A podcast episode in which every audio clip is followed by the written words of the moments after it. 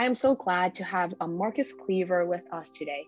Mr. Cleaver has a master's in law, followed by three years teaching at Huddersfield University.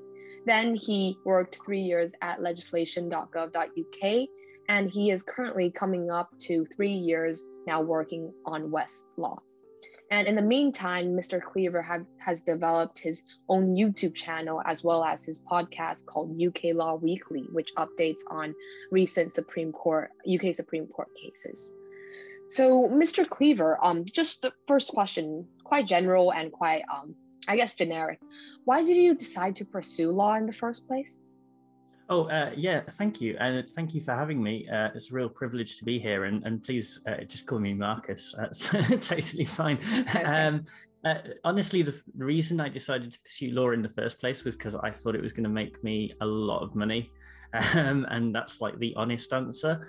Um, I thought I was going to go and sort of like, you know, go to a big city firm and make loads of money and you know sort of do that sort of traditional lawyer thing that you kind of see in tv shows and movies where it's like you're working all day just to try and sort of finish this case and you know and and i sort of soon realized that that was kind of a, a bad motivation for going into the law. You know it's it's not as dramatic or as sort of high profile as it seems in those tv shows and in those movies.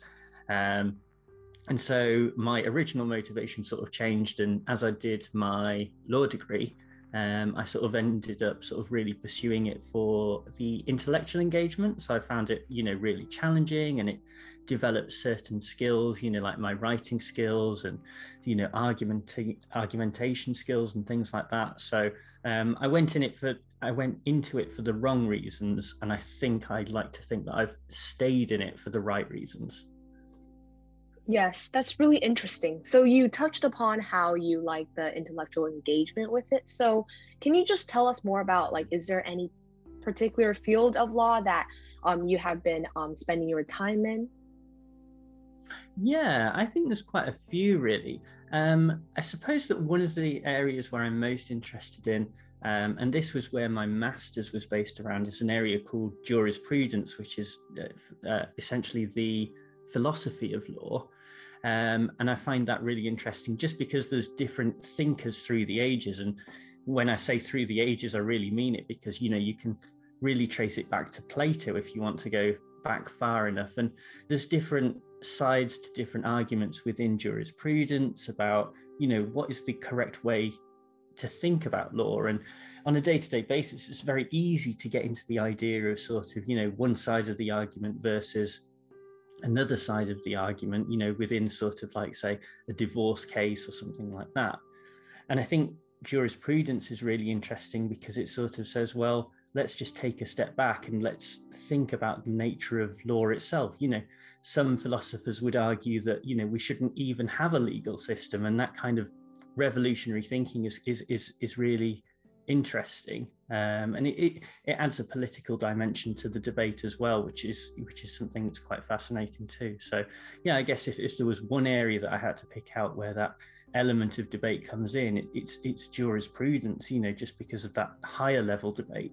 Um, although i suppose there is other other areas you know within say family law or tort law or criminal law where you know there's more everyday debates Yes, that sounds really interesting. So, um, you said that you were interested in, in jurisprudence.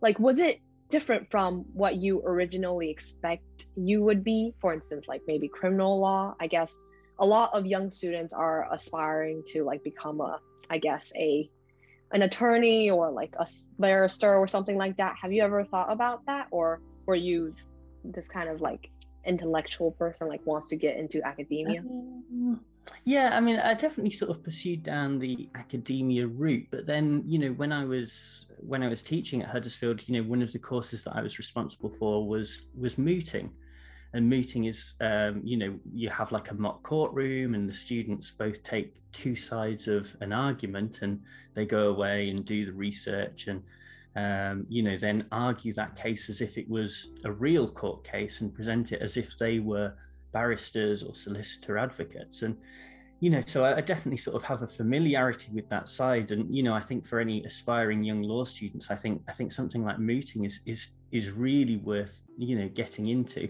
As for me, you know, I think there are there are interesting debates to be had within every single subject area within law. So if it is criminal law or if it is family law or immigration law that someone is really interested in, I guess, you know, part of my advice to them would be to think about what are the central debates within that particular area of the legal system.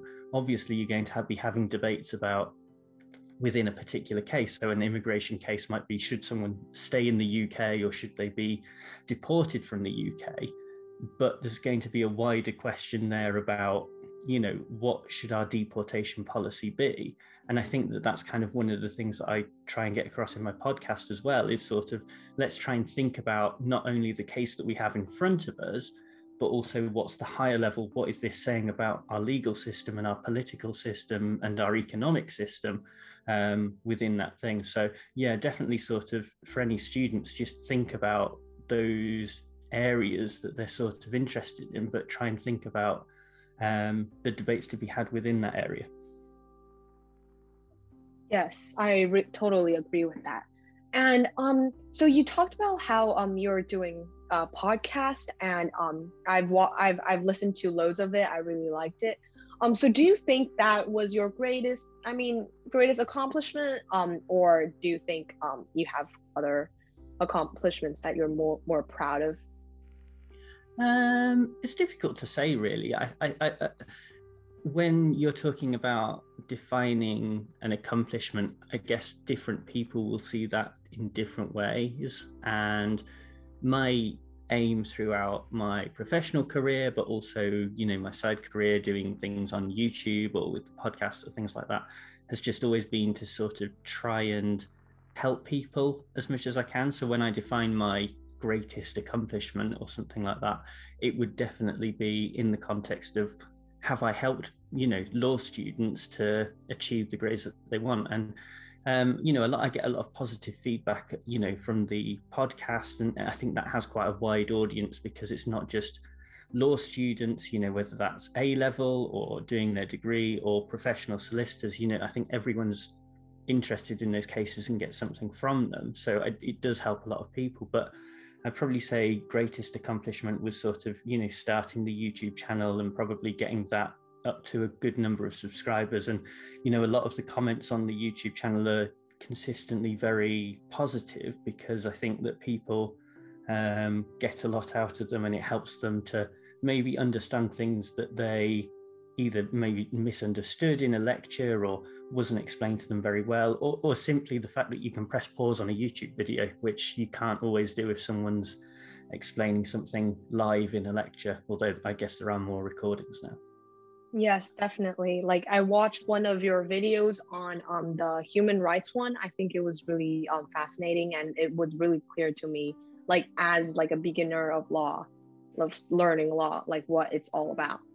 So um, you, um, so what is your main drive behind creating podcast and website? Like, what? How did you thought of creating podcast for, like just just talking about UK Supreme Court as well as doing the whole YouTube channel? Um, the YouTube channel started first, and I started that when I was still a lecturer. And one of the reasons or motivations behind it was um, kind of like a simplicity thing at first. So I had a lot of students who would come up to me and say, I wasn't able to attend this lecture. Can you sort of explain to me what I missed? And you, you sort of smile and sort of say, well, that, that was a 50 minute lecture and I can't, I can't really be giving it out sort of, you know, three or four times to the different people who missed this lecture. Um, and so the idea originally was just basically to sort of create these videos that hopefully people would be able to look at and they would be able to understand. And if they did miss the lecture that I was giving on a particular topic, then there would be a, a video to be referred to. And so uh, I, there wasn't any expectation when I started the YouTube channel to that I would have any subscribers at all. You know, it was just sort of like, here's a YouTube link. If you're struggling, then you know you might find this useful. Um, and then as I put more videos up there, it sort of became obvious that it wasn't just students at Huddersfield University who were finding it popular, uh, finding it useful. Sorry, um, it was sort of students across the UK and and even further afield. You know, a, a, a, lot of YouTube videos are about EU law, so I have a lot of students from Ireland and Malta and places like that who um, have found it useful as well. Um, and so it sort of grew. So then when I left Huddersfield, um, I sort of continued to do it, even though I wasn't teaching anymore, um, just because of the popularity. Um, and then the podcast kind of emerged out of that. It was sort of like, well, how? What else can I do? And I think one of the things was that when I when I left Huddersfield, you know, uh, because I wasn't teaching anymore, there wasn't the same obligation on me to try and keep up with the latest developments in the law. So I was thinking, well, what's the best way that I can do this personally? And that was sort of, you know, reading those um, different legal cases, but in particular the Supreme Court cases, because obviously that's the highest court in the land. So they're the most influential decisions. And then, of course, I just thought, well, if I'm reading this, you know, there's going to be other people who would want a breakdown of this. So I shouldn't really just hog this knowledge to myself. I should try and explain those decisions to other people. And so, um, yeah, again, again the sort of podcast emerged out of that. And, you know, it was a similar thing with the YouTube channel in terms of growth. I was doing it for my own benefit, really, as much, you know, originally, because I just wanted to sort of have something that I could, you know, it would prompt me to read the Supreme Court cases, but then it grew in popularity because more people sort of also found it useful. So um, that that was kind of where it came from.